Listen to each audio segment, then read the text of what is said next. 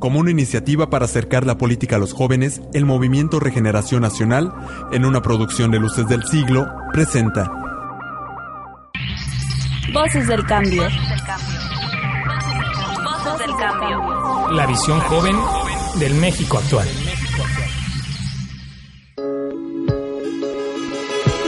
Muy buenas tardes, estamos aquí en la cabina de Luces del Siglo, transmitiendo desde Cancún, Quintana Roo, en el programa Voces del Cambio, la visión joven del México actual.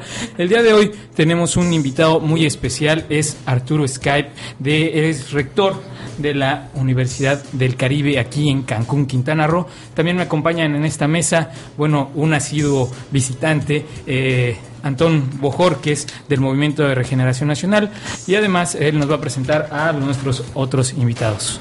Hola, ¿qué tal Hugo? Me da mucho gusto estar otra vez eh, contigo por acá y tener la, asistencia del rector de la Universidad del Caribe, que es una de las más importantes y representativas de aquí del estado. Conmigo están varios miembros de Morenaje, tenemos al enlace estatal, William Jiménez. ¿Si usted decir algo, unas palabras? Eh, pues un saludo al auditorio y estamos aquí para... Perfecto. También tenemos aquí a la coordinadora del sureste de Morena Jóvenes y Estudiantes, Leila de la Fuente. Hola, ¿qué tal? Mucho gusto al auditorio y gracias por la invitación. Y también tenemos aquí a Rui de, de Tulum, también del Comité de Morena Jóvenes y Estudiantes de Tulum.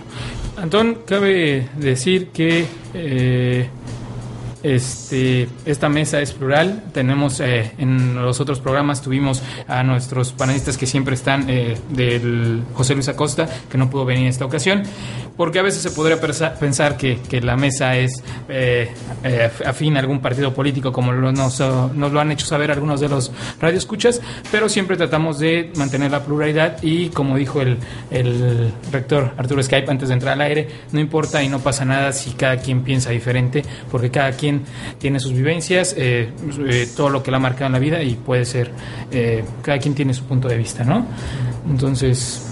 Sí, así es.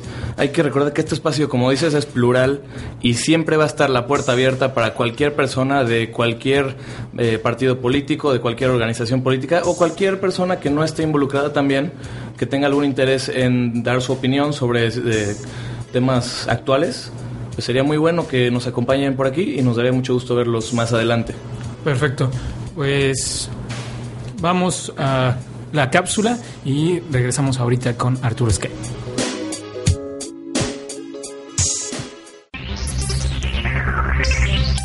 Estudiantes prefieren Yucatán que Quintana Roo.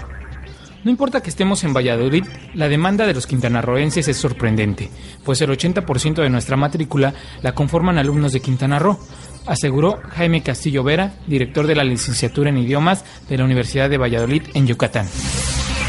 Castillo Vera es quien representa a la universidad en las ferias destinadas a promocionar información a estudiantes de nivel medio superior. Explicó que cuentan con más de 1.500 alumnos matriculados, la mayoría de Quintana Roo. Los alumnos de esta entidad ven como una opción estudiar en una universidad de Yucatán porque las escuelas cuentan con más opciones en cuanto a las carreras que ofertan. Al respecto, en un censo realizado en la última Feria Universitaria de Estudiantes del Centro de Bachillerato Tecnológico Industrial y de Servicio CEBETIS 111, algunos jóvenes opinaron que ven como mejor opción estudiar en algún plantel de Yucatán porque ofertan carreras adecuadas para muchos perfiles. La Universidad de Valladolid, Yucatán, institución que en el presente ciclo escolar alberga a más de mil estudiantes de Quintana Roo, ubicados en alguna de sus 18 carreras, de las cuales la mayor demanda es enfermería, explicó el representante de la Universidad de Valladolid, seguida por la cirujano dentista, nutrición y psicología, todas del área de salud. A lo largo de los 21 años de servicio, en el más reciente ciclo escolar, aumentaron su sistema de becas académicas y deportivas porque la demanda de los estudiantes de Quintana Roo ha incrementado. Los alumnos deben pagar la renta de una habitación, pagar sus propias comidas y los gastos de la escuela, pero a pesar de esto, muchos prefieren salir de Quintana Roo ante la falta de espacios en universidades públicas.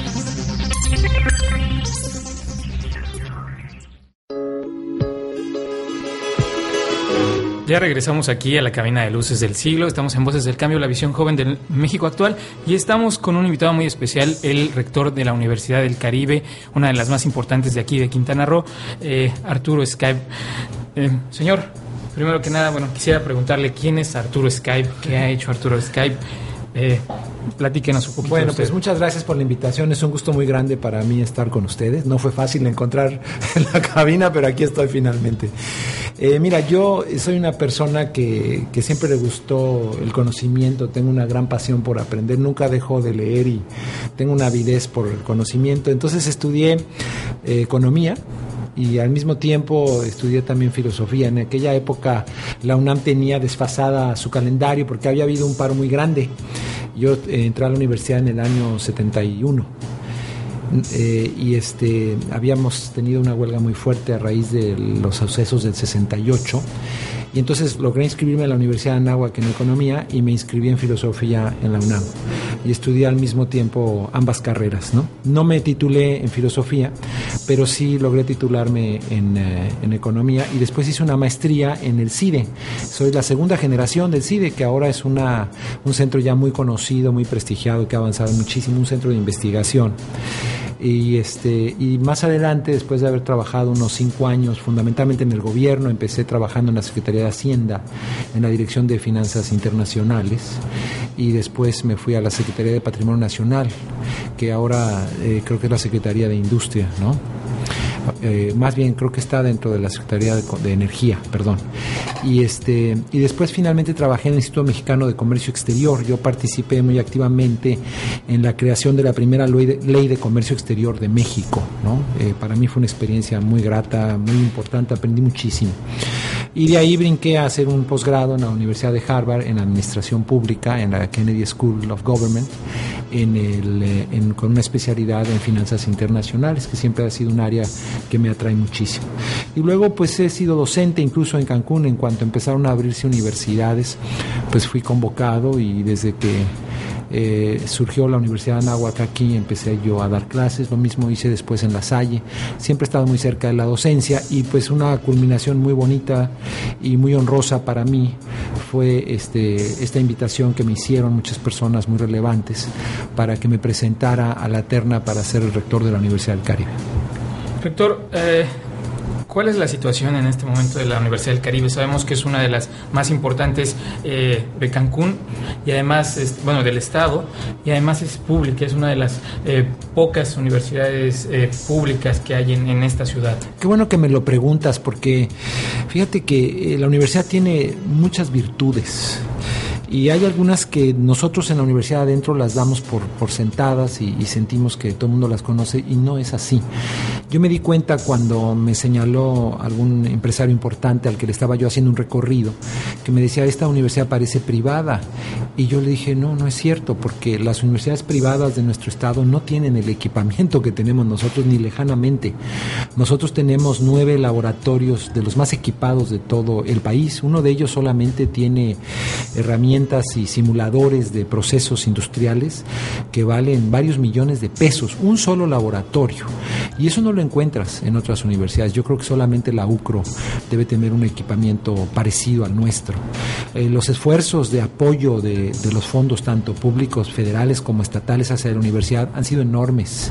Y nosotros participamos en diferentes programas federales para seguir apoyando el desarrollo de la universidad. Entonces tenemos una red, por ejemplo, de tecnologías de información pues que es eh, una maravilla de una gran calidad, con un enorme ancho de banda, una cobertura completa del campus en Wi-Fi, tres diferentes tipos de redes, más de 400 computadoras para uso directo de los alumnos, de manera que aunque tú no seas dueño de una computadora, siempre encuentras una disponible, pero además computadoras de última generación y tenemos una infinidad de equipo que es muy difícil apreciarlo desde afuera, porque la belleza del diseño de nuestro edificio pues se impone y no ves otra cosa, ¿no? Y nuestro entorno también es muy agradable, pero la verdad es que la universidad no fácilmente ha alcanzado este nivel de excelencia que tiene en, sus, en la totalidad de sus programas educativos y que por cinco años consecutivos han conseguido nuestros maestros y nuestros académicos. Y esto se debe a todo este esfuerzo conjunto conjunto, en donde la línea fundamental es la calidad. También quiero decirlo, ¿eh? otro elemento fundamental de la Universidad del Caribe es su gobernabilidad, que lo da una estructura que evita que los departamentos se vayan separando y actúen como cofradías de, de grupos que manejan cada facultad o cada departamento con una independencia muy grande. Y gracias a esa visión de gobernabilidad, este modelo educativo que se replica en, en otras 33 universidades del país, pues le ha permitido que los criterios de calidad, de beneficio al- a la docencia, a la investigación y a los alumnos sean finalmente los que se impongan. Y esto nos ha permitido llevar a, a la Universidad del Caribe a los lugares en donde está ahora, de los cuales pues nos enorgu- enorgullecemos todos, yo diría todos los cancunenses inclusive, ¿no? Eh, rector, usted eh, hemos platicado en otras ocasiones y me hablaba del modelo especial con el que trabaja la Universidad del Caribe, que está enfocado precisamente a las necesidades que tiene la región en Sí. la que se encuentra. Sí, cómo no. nos pudiera Sí, un fíjate que la palabra clave aquí es pertinencia. El mandato de creación de la universidad no le permite abrir programas que no sean pertinentes, es decir, que no sean necesarios y que no correspondan a las necesidades de la región. Y esto nos ha garantizado mucha salud en muchos sentidos, ¿no? Nos quita diversidad si tú quieres, porque hay temas fundamentales de la ciencia que a todos los académicos les gustaría abordar. Y nosotros tenemos 72 profesores e investigadores de tiempo completo, ¿eh? Veintitantos de ellos ya doctorados. Entonces tú comprenderás que los intereses y la diversidad eh, académica de cada uno de ellos es enorme. Sin embargo, el decreto de creación nos obliga, por ejemplo, a solamente abrir este tipo de programas que garanticen que van a formar gentes útiles para las necesidades productivas de la zona y que esas gentes a su vez van a poder encontrar un trabajo. De manera que para iniciar un nuevo programa como recientemente lo logramos, porque ahora logramos abrir el programa de ingeniería ambiental, nos tenemos que apegar a los resultados de un estudio muy profundo de la oferta y la demanda educativa de la zona y desde el punto de vista también de las necesidades de los empleadores y de las necesidades del aparato productivo. Y pues yo puedo reportarles que el estudio fue un éxito porque la acogida que ha tenido este nuevo programa de ingeniería ambiental ha sido extraordinaria y sentimos que estamos eh, cumpliendo con una gran necesidad que hacía falta en la región porque normalmente la regulación ambiental que es relativamente reciente en nuestro país se limita a un complejo grupo de prohibiciones para rescatar y cuidar eh, el, preservar nuestros ecosistemas. Sin embargo, tú no puedes prohibir en la totalidad la actividad humana e incluso aunque la prohíbas, eventualmente los humanos siempre encontramos una forma de actuar y cuando está supuestamente prohibida, pues esa forma generalmente es mucho más dañina. Entonces no puedes tú prohibir, por ejemplo, respirar ¿no? o comer. La gente también tiene la necesidad y el derecho de ganarse la vida. Y por ello, eh, ingeniería ambiental es muy útil porque va a formar individuos que no solo entiendan las necesidades del ecosistema, sino que también sepan utilizar la ciencia para dar soluciones a las problemáticas que la interacción de la actividad social y productiva le impone al ecosistema. Y en ese sentido creo que, que, estamos por muy buen camino y que la universidad a la larga se va a ver, va a ser un gran aporte formando gentes eh, muy necesarias para nuestra, para Quintana Roo.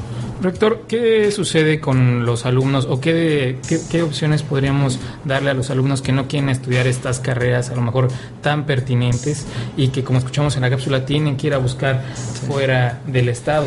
Mira, por fortuna eh, en México ahora también hay una gran diversidad de universidades, incluso privadas, y muchos este, programas de estudio o carreras eh, que nosotros no podríamos ofrecer por estas limitaciones están siendo atendidos. Por ejemplo, me decía uno de nuestros maestros que estamos estudiando la posibilidad de abrir una maestría en eh, Derecho del Turismo, que es una creación también nueva, muy pertinente, que estamos haciendo junto con el Instituto de Investigaciones Jurídicas de la UNAM, que es eh, pues el área más prestigiada y capacitada en cuestiones jurídicas en México por, por muchas décadas. Este, eh, me decía que hay 12 diferentes escuelas en donde uno, una persona de Cancún puede estudiar la licenciatura en Derecho.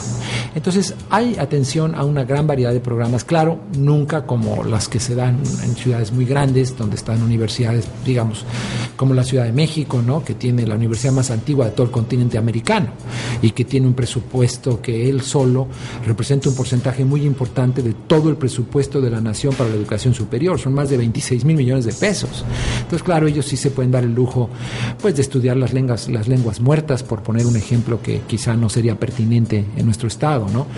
Pero la diversidad está aumentando, eh, las universidades se coordinan a través de una organización que maneja eh, la presencia de todas las universidades públicas y privadas y coordina la Secretaría de Educación del Estado para tratar de aumentar esta diversidad y poco a poco eh, yo creo que cada vez más opciones de estudio se están abriendo en, en, Quintana Roo. Desde luego, todavía mis hijos son un ejemplo de ello. Les comentaba antes de iniciar el programa, muchos jóvenes se tienen que ir a estudiar a otras ciudades en donde sí se ofrecen los programas que les atraen. Perfecto. Pues eh, vamos a un corte, tenemos que hacer un corte y regresamos con la mesa redonda para que participen nuestros amigos de Morena.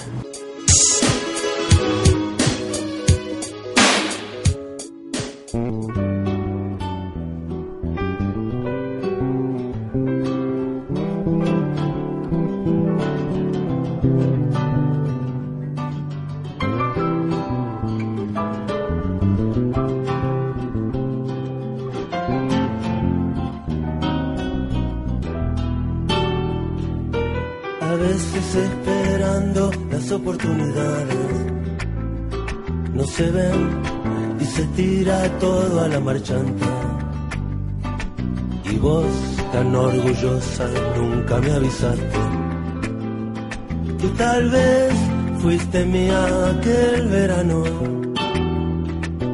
mirando las golondrinas en el cielo no se ven otras golondrinas al alcance de la mano. Es cuando la estupidez gana por afano. A la suerte que nunca llega si la estamos esperando. ¿Cómo, cuándo y por qué? Son demasiadas preguntas para hacerle al destino. A veces estamos finos y otras veces nada que ver, pues hay que caminar antes de empezar a correr. La culpa es un invento muy poco generoso y el tiempo, tremendo invento sabandija. ¿Será que será suficiente con que uno elija? porque si no la buena fortuna pasa de largo.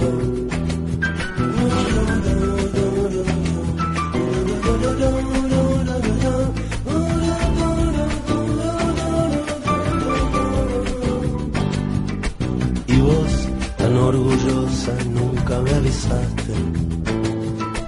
tal vez fuiste mía un verano.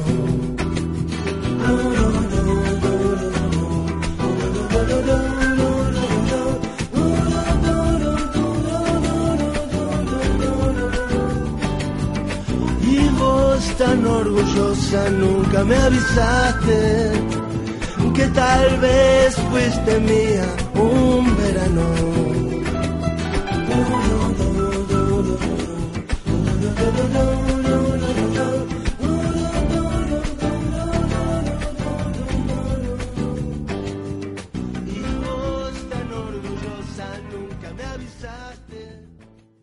Radio Luces. La luz de la radio. Radio Luces. La luz de la radio. De la radio. Haciendo radio. Haciendo ruido. Voces del cambio. Voces del cambio. La visión joven del México actual.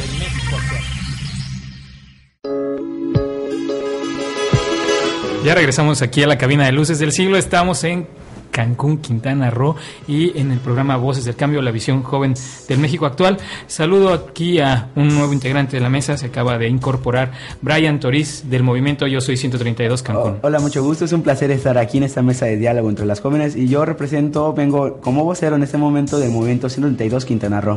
Ah, perfecto, perfecto. Bueno, pues se abre eh, ahora sí que las preguntas. Estábamos platicando fuera del aire con, con el, rector Arturo Skype, rector de la Universidad del Caribe, sobre pues, la problemática que a veces muchos chicos enfrentan al no poder, al no tener espacio en las universidades públicas. No sé qué quiere preguntar primero o algo así. Bueno, a mí me gustaría, eh, en, ese, en ese momento en el movimiento tenemos personas que no lograron ent- entrar en la universidad. Parte de las ideas movimiento es exigir a las autoridades o plantear que la, que la oferta educativa en Quintana Roo se amplíe. Era chistoso y era gracioso que hace nueve años, que hace unos años no había ninguna universidad que ofertara medicina en el estado. Era increíble que Quintana Roo no produzca doctores. Entonces, ¿qué se puede hacer? ¿Cómo ve la Universidad del Caribe a esos estudiantes que no logran entrar a la universidad? ¿Qué se les puede hacer?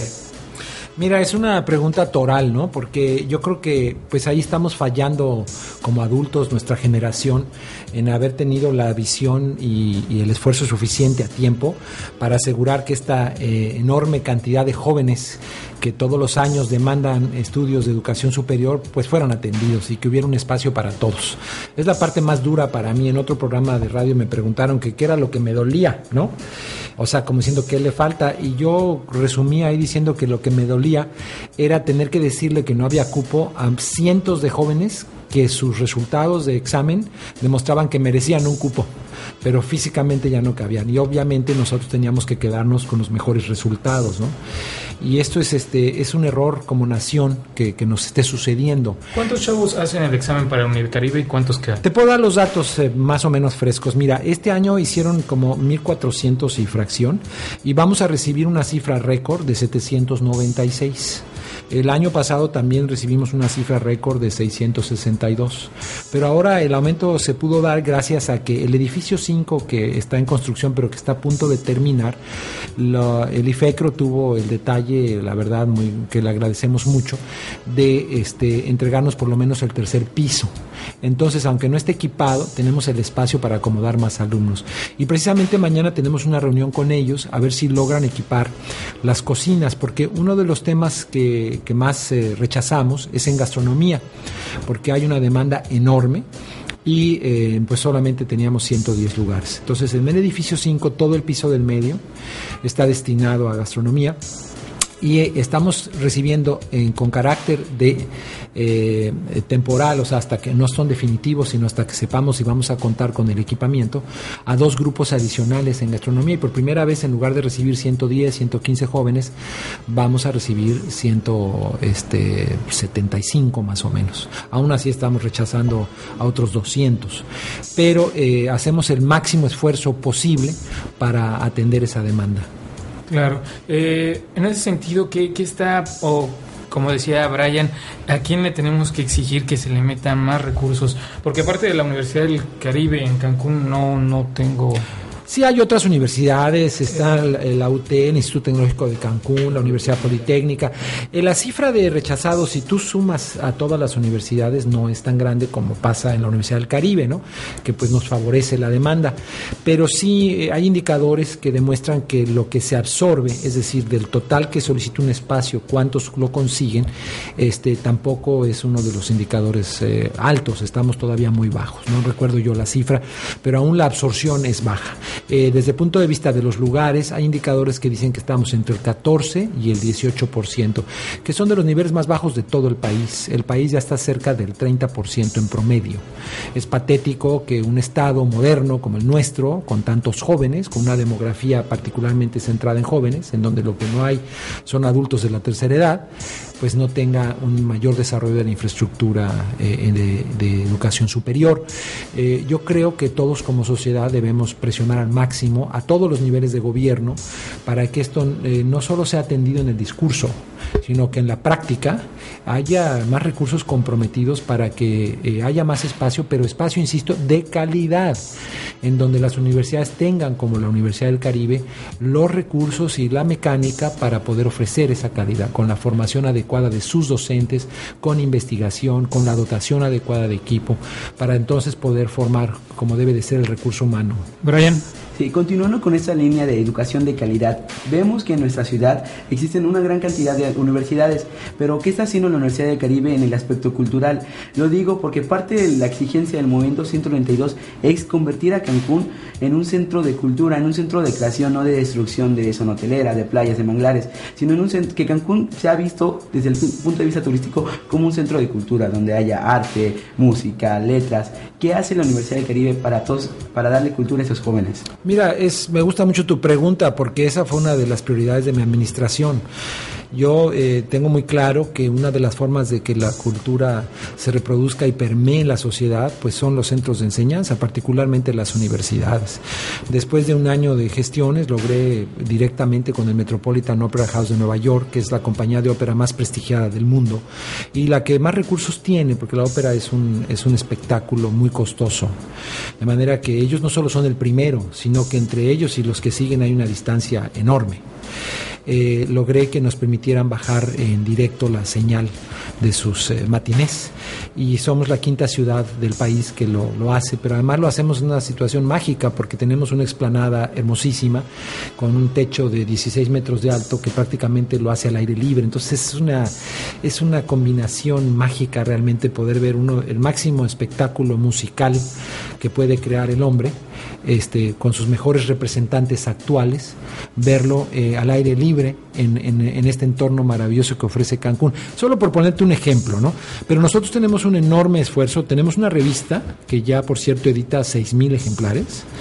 Eh, que su contenido es fundamentalmente en diferentes vertientes. ¿no? Desde luego narra la vida de la universidad, pero narra también los eh, elementos fundamentales académicos y de investigación que se están dando en la universidad y tiene otro contenido de divulgación sobre aspectos culturales varios. Por ejemplo, ahora tenemos un extracto de este nuevo libro de Mario Vargas Llosa que yo les recomiendo muchísimo que lo lean porque da una enorme luz sobre el tipo de cultura que domina nuestra época y en la generación de ustedes. Él le llama la civilización del espectáculo, de hecho así le llama el libro.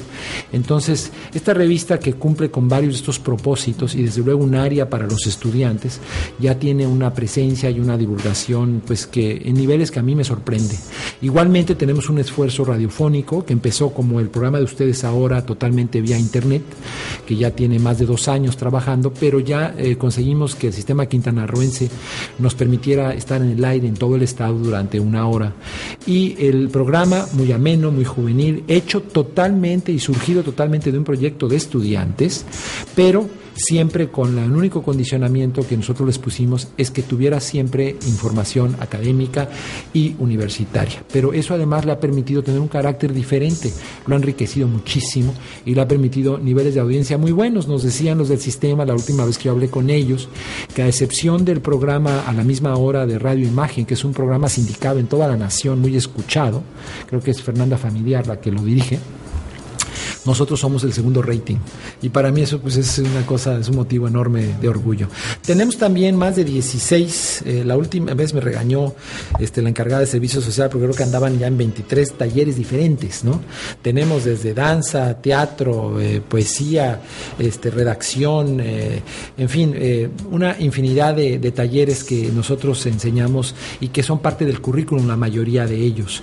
Y también los compartimos con la comunidad, tenemos más de 700 eh, ciudadanos de regiones cercanas a la universidad que los fines de semana aprovechan este tipo de cursos, al grado que tenemos que poner una guardería, porque llegan madres o padres que necesitan tener a sus hijos en algún lugar mientras ellos estudian.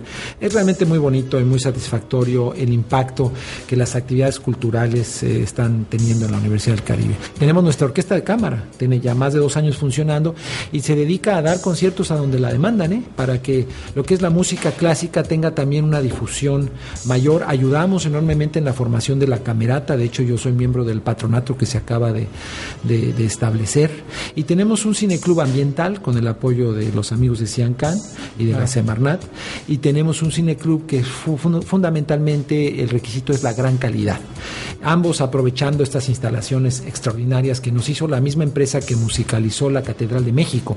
Porque este lugar que les eh, explicaba yo de nuestra área donde se proyecta la ópera, pues tiene una sonoridad calidad, una sonoridad que nos dijeron que es de mayor, mayor calidad que la que tiene el Auditorio Nacional, que es el franquiciador maestro de las obras del Met.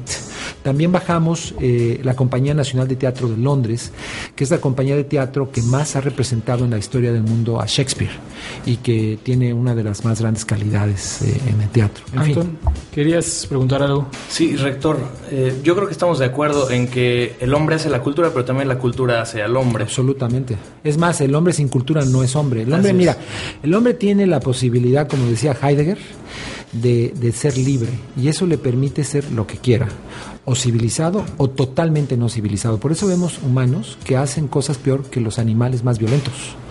Pero el hombre tiene esa libertad de hacerse inútil, malo, violento, asesino, o de hacerse culto, capaz, útil, refinado. Así es.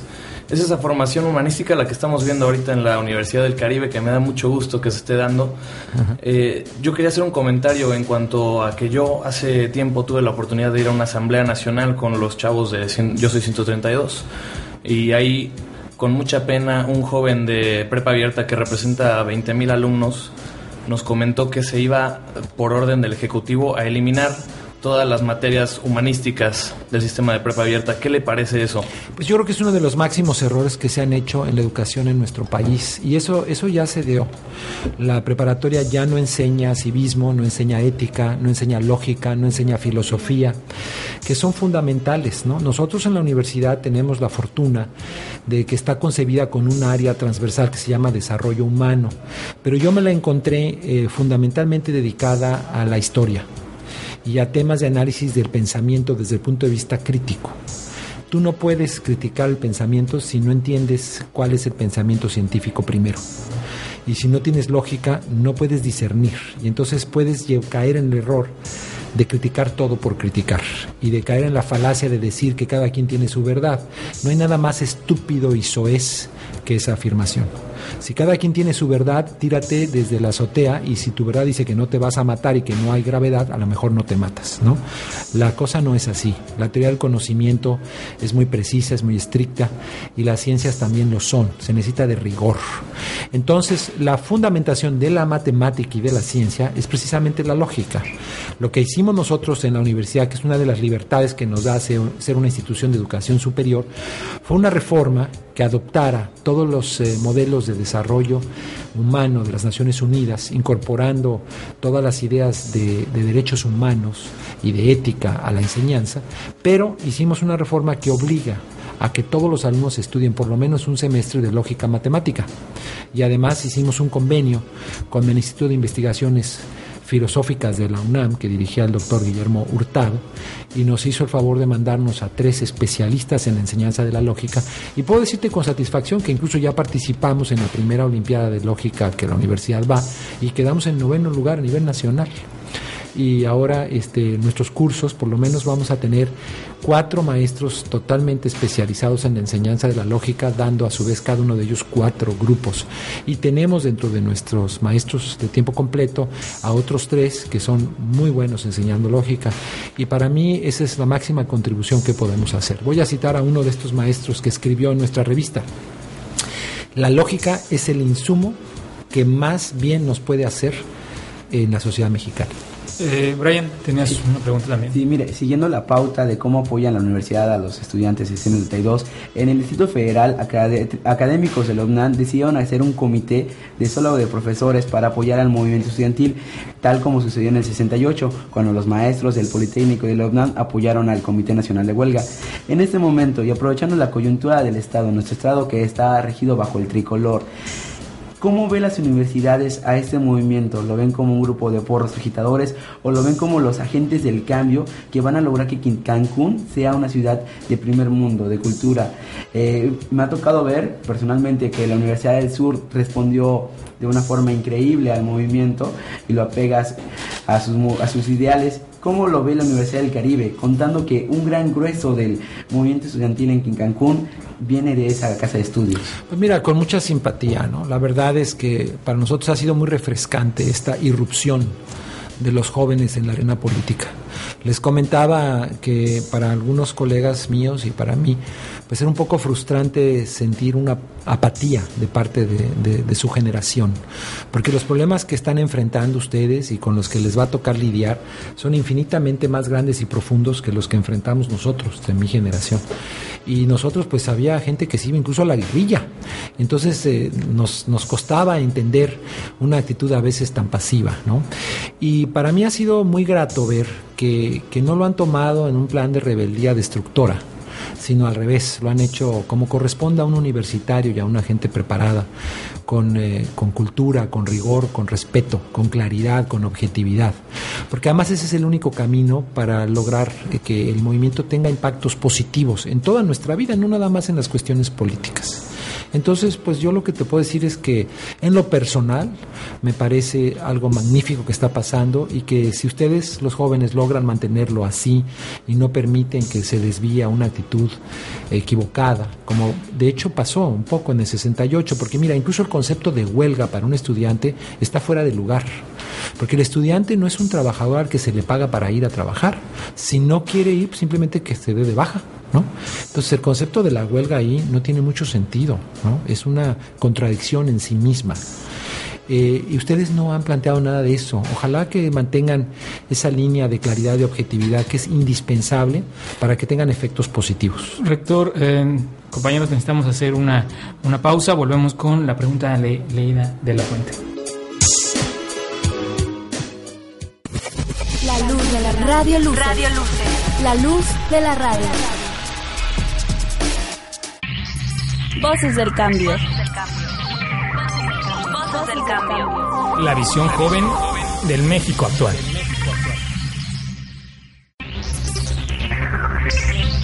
Y el despertar en Quintana Roo, retomando la efervescencia de los movimientos estudiantiles, vale hacerse la pregunta acerca de lo que sucede en el Estado. Hoy, casi el 50% de la población se concentra en el municipio de Benito Juárez, localidad en donde se encuentra la paradigmática ciudad de Cancún una ciudad que carece de grandes museos, acuarios o centros culturales de la talla de la marca, una ciudad cuyas calles están repletas de baches o sin pavimentar, la ciudad en donde se consumen más bebidas alcohólicas de toda la República Mexicana. Hoy el despertar de la juventud mexicana debe permear Quintana Roo, no solo para posicionarse de cara a los comicios electorales que definirán el próximo presidente de nuestro país, debe ir más allá de los partidos políticos y aquí en Cancún, como en otras ciudades, centrarse en los problemas que aquejan a su comunidad. Cuidado del medio ambiente, mayor inversión en la cultura, mayores espacios en las universidades, rendición de cuentas por parte de las autoridades, son algunos temas que la juventud de Cancún tiene que tener a la vista después de las elecciones. No podemos darnos el lujo como jóvenes de dejar pasar este momento histórico para incidir en las nuevas políticas de gobierno. En Quintana Roo habrá que ver cómo toma el PRI la incursión de jóvenes no ligados con el Frente Juvenil Revolucionario, es decir, que no tienen lazos con los tricolores. Hasta ahora han demostrado una cerrazón a las voces disidentes. Tanto en Twitter como en la prensa local, a los jóvenes afines a otros partidos o movimientos se les ha menospreciado. Entonces, ¿los movimientos estudiantiles incidirán en las políticas públicas? ¿El poder juvenil podrá incidir en las políticas del PRI estatal?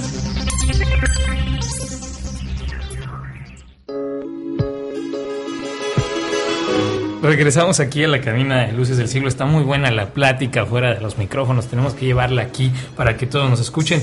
Eh, regresamos con Leila de la Fuente. Ella pertenece al Movimiento de Regeneración Nacional y tiene una pregunta para, para el rector. Sí, ¿qué tal? Gracias por la palabra. Este rector, ahorita acaba de mencionar, ahorita fuera del aire, la universidad es, para nosotros, es nuestra. Ahí le va una pregunta. Eh, perdón que me desvíe un poquito del tema.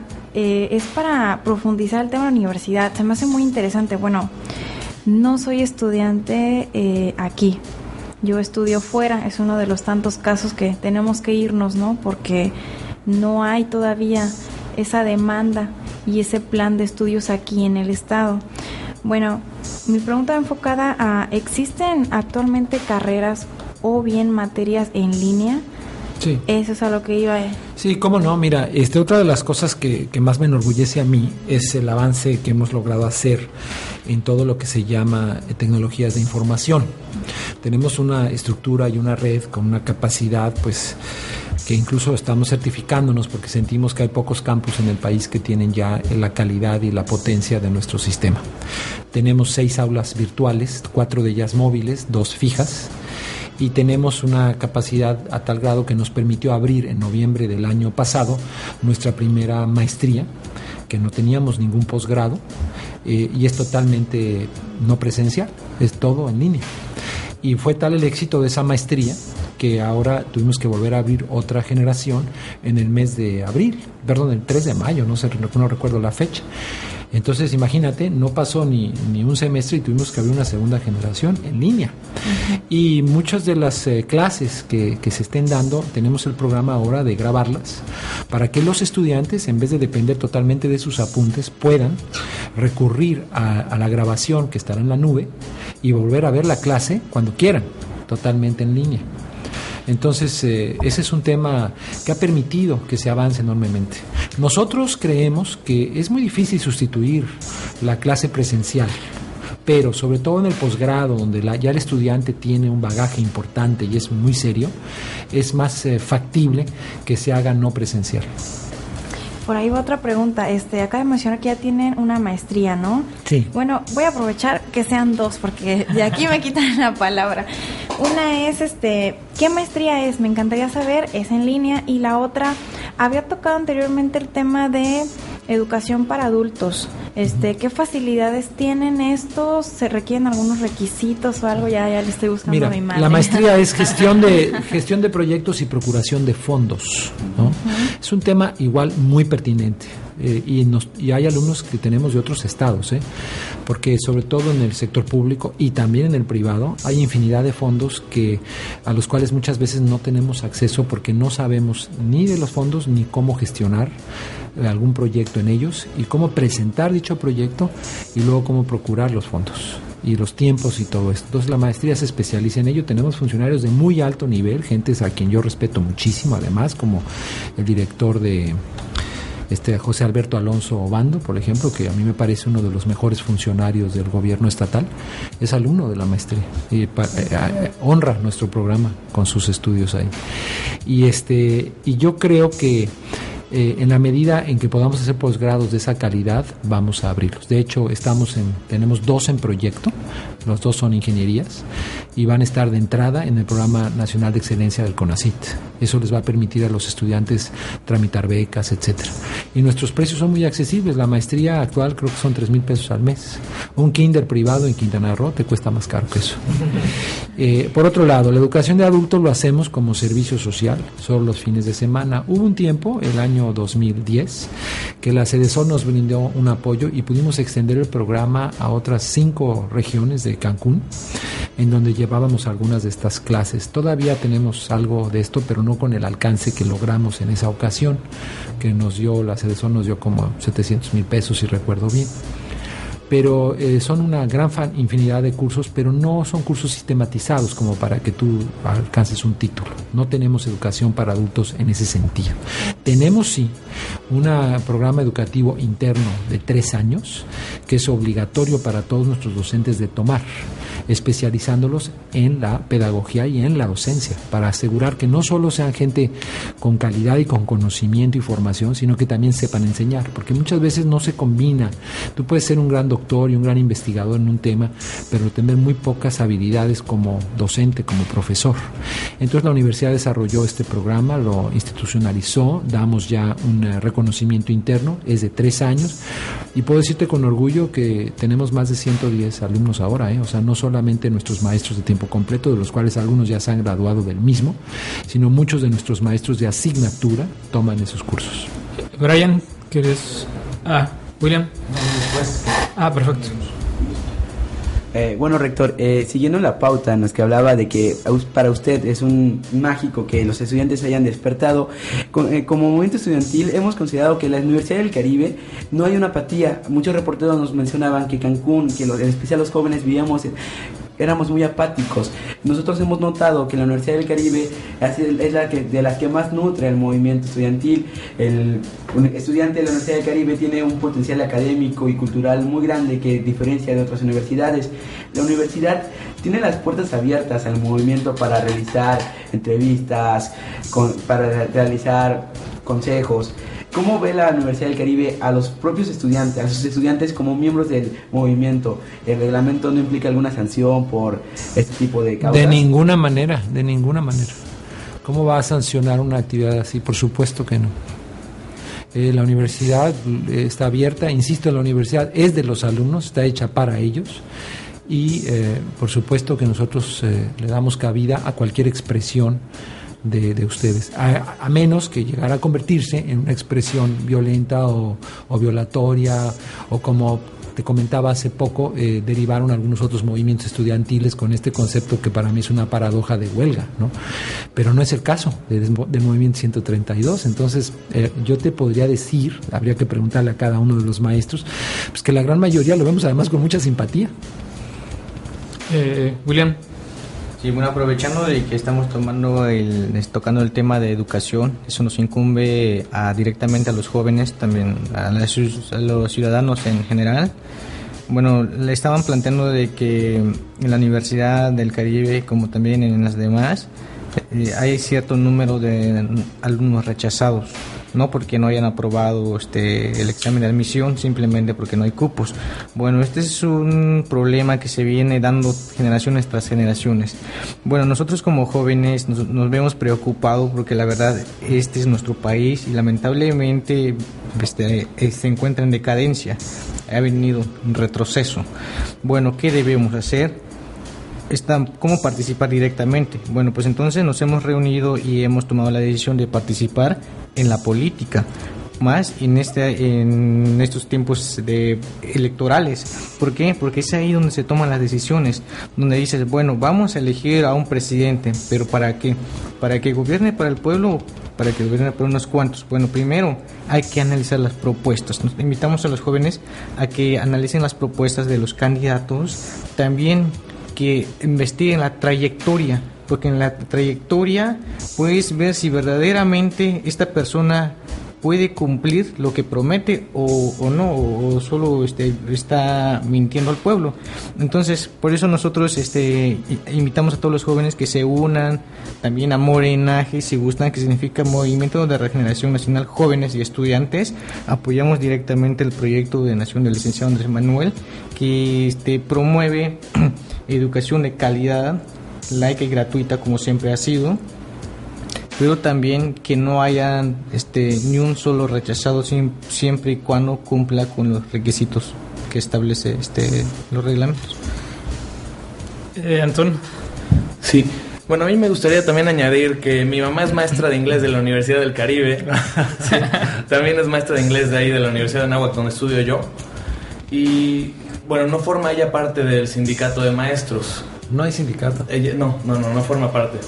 Eh, pero lo que sí me gustaría decir es que el sindicato de maestros en México ha secuestrado día tras día eh, el derecho de los alumnos a la educación. Como vimos recientemente con este caso de la prueba enlace. ¿no? El día de hoy ya se llevó un acuerdo con los maestros del estado, me parece, de Guerrero. Ya se dieron las autoridades ante pues, las demandas que probablemente no sean realmente muy coherentes, pero decidieron hacerlo.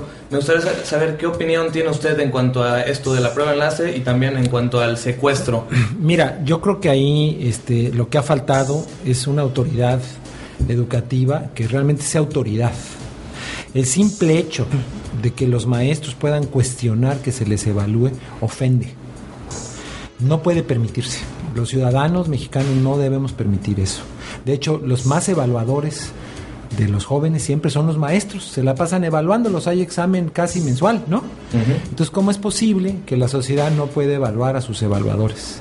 Es ridículo que tengamos esa discusión, es patético, no importa quién y qué excusa nos dé, ande diciendo que necesitaban que les avisaran antes o que les dijeran cómo o que no sé cuántas tonterías. Y es mucho más triste y tonto, y me da pena decirlo, que las autoridades educativas se presten a un juego así. Obviamente no es fácil, políticamente es muy complejo, es un sindicato muy poderoso, tiene un origen totalmente corporativo y político, además particularmente se convirtió en una fuerza política electoral, pero una autoridad de verdad, un, gobernante mexicano que realmente quiera el interés de los mexicanos, debe ipso facto de resolver este tema y asegurar la calidad. Igual hay que tener mucho cuidado con la demagogia, porque es demagogia ofrecer que todos los jóvenes van a entrar a la universidad. La universidad no es para todos. El conocimiento no es para todos. El conocimiento es para el que se esfuerza y lo adquirió y lo hizo suyo y puede seguir avanzando.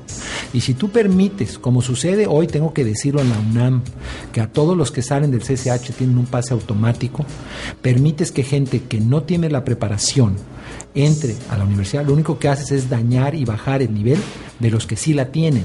Y la educación superior no es para todos, es para los que se esfuerzan y tienen la capacidad de hacer la suya. No debemos confundirnos con eso. Y no tiene nada de malo y así es en todo el mundo. Hay gente que quiere estudiar y puede, y hay gente que no quiere y no va a estudiar. Y tú no les vas a hacer, no les vas a dar un título, no lo vas a hacer doctor, porque luego te opera y te mata. Hay que tener mucho cuidado con México en ese tema porque por una demanda política y por falta de cobertura y de espacio es muy atractivo políticamente ofrecerle a los jóvenes. Yo les haré seguro que todos van a entrar. No, señor, es mentira, no todos van a poder entrar. Les aseguro cupo para que todos los que quieran y puedan tengan un espacio. Eso es lo que les deben asegurar y lo que deben de pedir. Facilidad. Pero no garantizar que van a pasar automáticamente. A mí me parece que eso es lo que propone, de hecho, no, hecho, no era, era que quien cumpla con los requisitos que se, se tienen que dar, obviamente, Sí. y que tenga la capacidad de continuar con los estudios universitarios, si no, no tiene caso que entre a la universidad. Bueno, yo creo que eso no- hay, Pero es hay que decirlo, hay, hay que hay decirlo porque, sí, hay que Sí, decirlo. claro. porque ofrecer es fácil, ¿no? Sí, claro, sí. Leila, ¿quieres una pregunta? Pero antes dime cuánto tiempo nos queda. Como cinco minutos más. Por eso hay que darle Me lo he rápido. hecho rápido.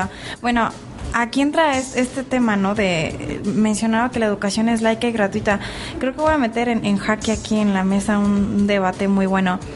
¿Hasta qué punto? No, sí, hay que seguir con el programa. ¿Hasta qué punto es laica y hasta qué punto es gratuita? Aquí vengo y me topo con que hay un personaje que se llama Maximiliano Vega Tato. Estuvo tocando el tema de las cuotas escolares. Este, y ciertamente si ya que nos ponemos a ahondar en ese tema, es cierto, hasta qué punto es gratuita ahí en torno a las cuotas escolares y ahora en torno a laica. Creo que no muchos lo han tocado, tal vez es un tabú este tema, pero me lo han preguntado muchos. Si es laica toda la educación pública en México, entonces ¿por qué meten como Semana Santa vacaciones? Fíjate que nunca me lo había preguntado, pero No, pero eso, perdóname, volvemos es- a la necesidad de la lógica. Ese Sí. comentario tuyo está totalmente fuera del lugar. Es una duda. Semana Santa, si nosotros los Sí. mexicanos en la mayoría somos católicos y hemos decidido que celebre, que se celebre, eso no tiene nada que ver con que la educación sea o no laica. Eso no tiene nada que ver. Pero entonces, fíjate, eh, es cierto, lo mismo pensé yo, pero conforme se fue dando el debate con estos chicos, fue en el estado de Guerrero, hasta cierta medida tienen razón, porque dicen ellos, bueno, yo soy, por ejemplo, no mormón o soy apostólico, distintas. ¿Qué pasa con ellos? Que dicen, bueno, yo quiero aprovechar esta semana para realmente ponerme a estudiar o to- seguir tomando mis clases. ¿Qué pasa conmigo? Porque ahí es cierto, vivimos en un país democrático donde la mayoría gana. Pero y esos pequeños grupos, porque también por otro lado, incluso hablamos de pequeños colectivos o ya entrando en otros temas, grupos vulnerables, ¿no sería Mira, tal vez verdaderamente, perdóname que me meta, pero es irrelevante lo que estás diciendo, ¿no? En todos los lugares del mundo se celebran ciertas fiestas, ya hay ciertos días de asueto, sus orígenes, si tú te pones a estudiar, generalmente está relacionado con la religión, con la cultura, con su historia, con sus guerras, y eso verdaderamente es irrelevante. Yo creo que no debemos distraernos, ni siquiera en este programa, en un tema como ¿no? El que sea o no laica una educación es que no te adoctrinen y que no te estén enseñando un tipo de religión o doctrina en la escuela. Eso es a lo que se refiere a la educación laica. Y en la medida en que no tengas ese adoctrinamiento, la educación es laica. Y nosotros como país debemos respetar a todos los grupos y las autoridades deben permitir que cada quien tenga la libertad de creencia y de culto que desee. En cuanto a las cuotas escolares, ¿qué es lo que Bueno, mira, en el caso de las cuotas no es mi tema porque estás hablando de la educación educación primaria fundamentalmente. Yo no conozco la situación presupuestal de, de, de, las escuelas ni cómo se ha llegado a ello. Pero volvemos al tema de los ciudadanos mexicanos que no estamos conscientes de que el poder es de ciudadano y el ciudadano lo ha permitido. Mira, por ejemplo, en los Estados Unidos las reuniones de los padres en las escuelas no son como en México, que van a limpiarlas y a pintarlas y a ver qué necesitan o cuántas van a pedir de cuota.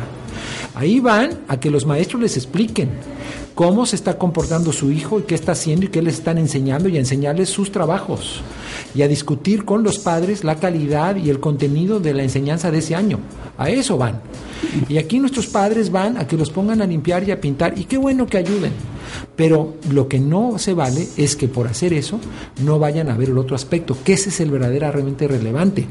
¿Qué les estoy enseñando? ¿Qué contenidos? ¿Con qué calidad? ¿Cómo están aprendiendo? ¿Qué están siguiendo? ¿Y qué tengo yo que hacer para que mi hijo aproveche adecuadamente esto? Y por otro lado, yo lo veo con gente que conozco y que trabaja conmigo, hay infinidad de días libres, con el mayor de los pretextos se cancelan clases. Eso no puede ser.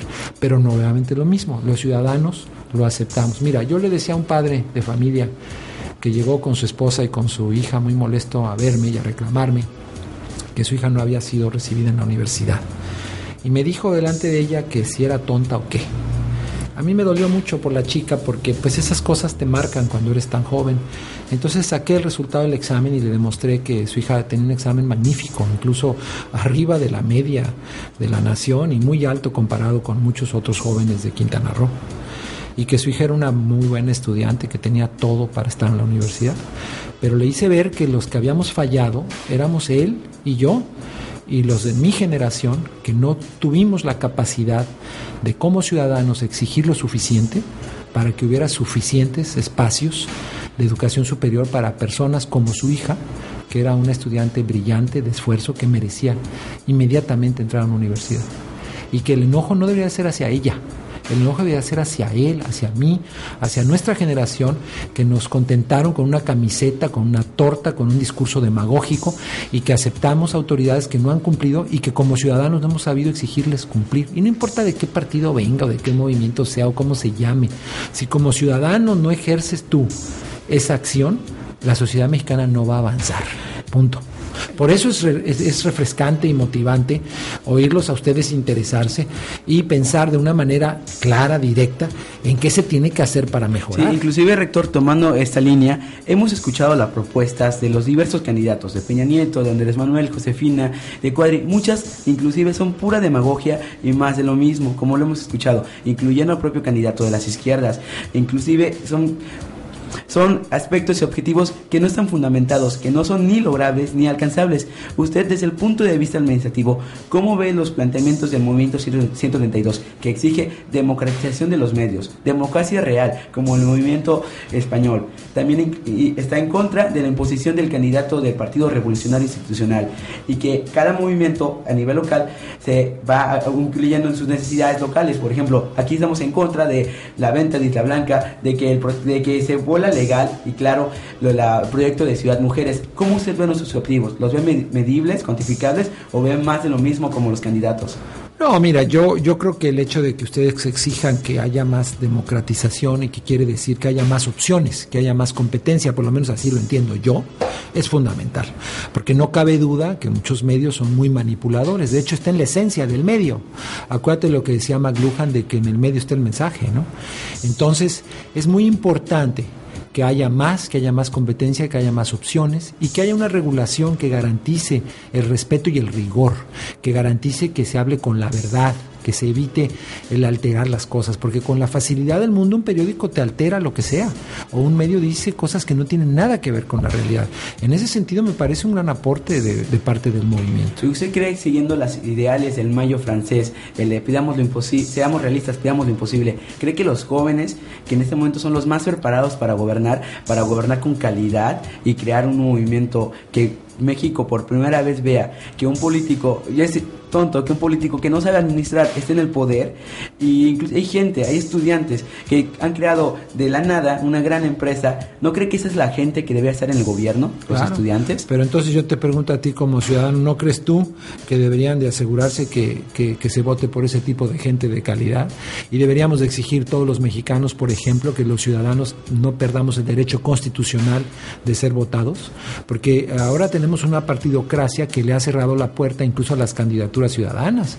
Es ese tipo de exigencias que ustedes deben de tener, porque eso es lo que significa la democratización y las alternativas. Tú a veces oyes a los candidatos y realmente te da un poco de tristeza la superficialidad y generalidad con la que abordan los temas, porque ellos están dominados por el temor de ofender o no ser atractivo a algún grupo.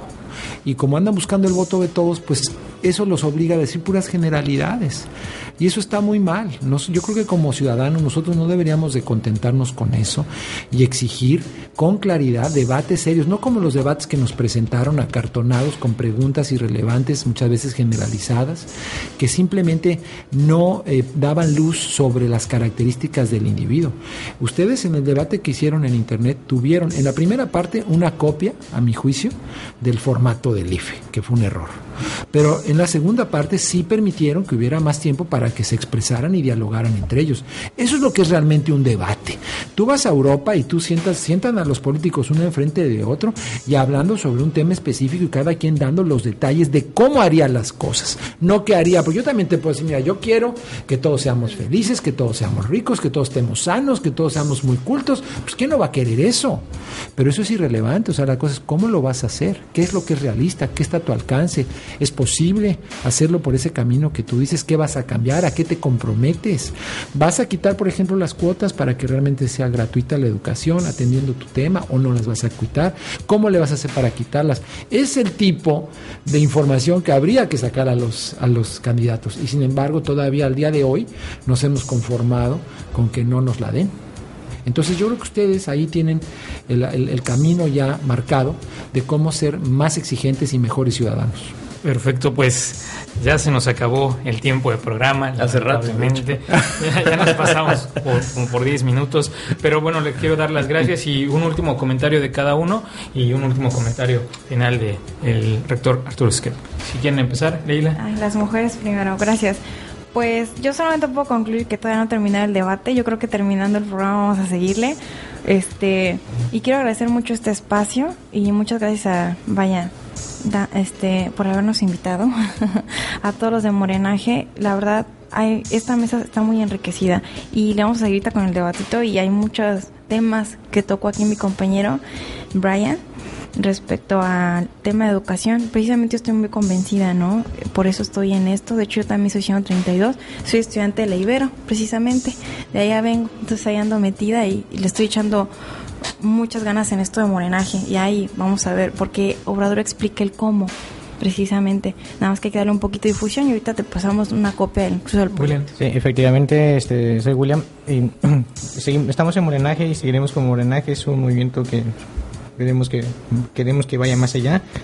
Tenemos, Andrés Manuel tiene un proyecto que igual te dice este, qué hacer y cómo hacerlo. Entonces, este, vamos eh, a seguir aquí dando difusión en, en redes sociales y en círculos de estudios. Muchas gracias. Brian. Eh, yo les invito a participar el domingo 24 en la marcha anti Peña Nieto del Movimiento 132 y también los invito el día 30 a la marcha por la democracia. Les recuerdo que se unan a nuestras redes sociales, búsquenos como Yo Soy 132 Quintana Roo y también 132 es un movimiento incluyente, pero no toleraremos ni permitiremos que algún partido político vengan a atacarnos o quieran dudar de nuestra credibilidad. 132 es ciudadano, apartidista, pero no apolítico. Ok. Eh, Yanton. Sí, pues muy bien, sí, como dijiste, nos pasamos un poquito de tiempo, yo me voy a quedar, la verdad, con las ganas de, de seguir con este debate tan enriquecido, bueno, con esta mesa redonda realmente, y me gustaría hacer una invitación de nuevo al, al rector Skype para que nos, eh, nos acompañe nuevamente, porque yo me quedé con las ganas de hablar con un economista como es él, además salido de la máxima casa de estudios de esta nación.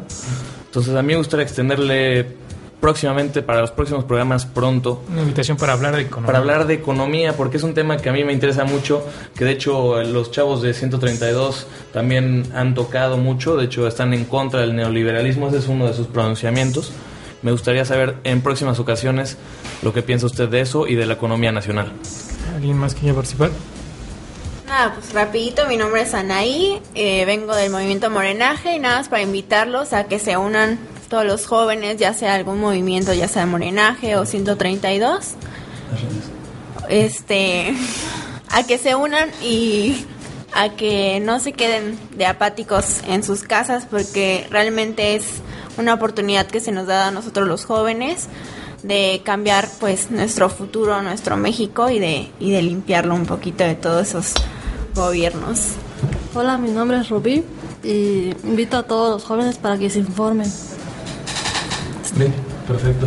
Bueno, yo quiero también despedirme, agradecerles. Claro. Y dejarles una tarea para que venga yo a hablar de economía. Claro. Y sobre todo cuando dices que están en contra del neoliberalismo. La tarea es que me definan bien qué entienden por neoliberalismo y qué no entienden por neoliberalismo, porque en México se usa con una facilidad ese Es tema amplio, sí. y la gente le pone ahí todo lo que no le gusta es neoliberal. ¿No? Y hasta si pasó un ave de un color que le disgustó, es que es neoliberal. Así es. Entonces vamos a entendernos y a- acotemos de qué estamos hablando y entonces sí con mucho gusto platicamos de ese tema. Ojalá- Felicidades por su programa. Pueda Gracias, volver a acompañarnos. gracias. Hasta luego. Nos vamos. Esto fue Voces del Cambio. y Nos vemos el próximo martes. Producción Luces del Siglo. Preproducción y guion Hugo David Pérez. Operación y realización Gonzalo Ramos. Conducción Juan Manuel Coronel y Hugo David Pérez. Como una iniciativa para acercar la política a los jóvenes, el Movimiento Regeneración Nacional, en una producción de Luces del Siglo, presentó Voces del cambio. Voces del cambio. La visión joven del México actual. Escuchas XEM Radio Luces. La luz de la radio. Que transmite desde Cancún para todo el mundo. Una estación más de Radio Web.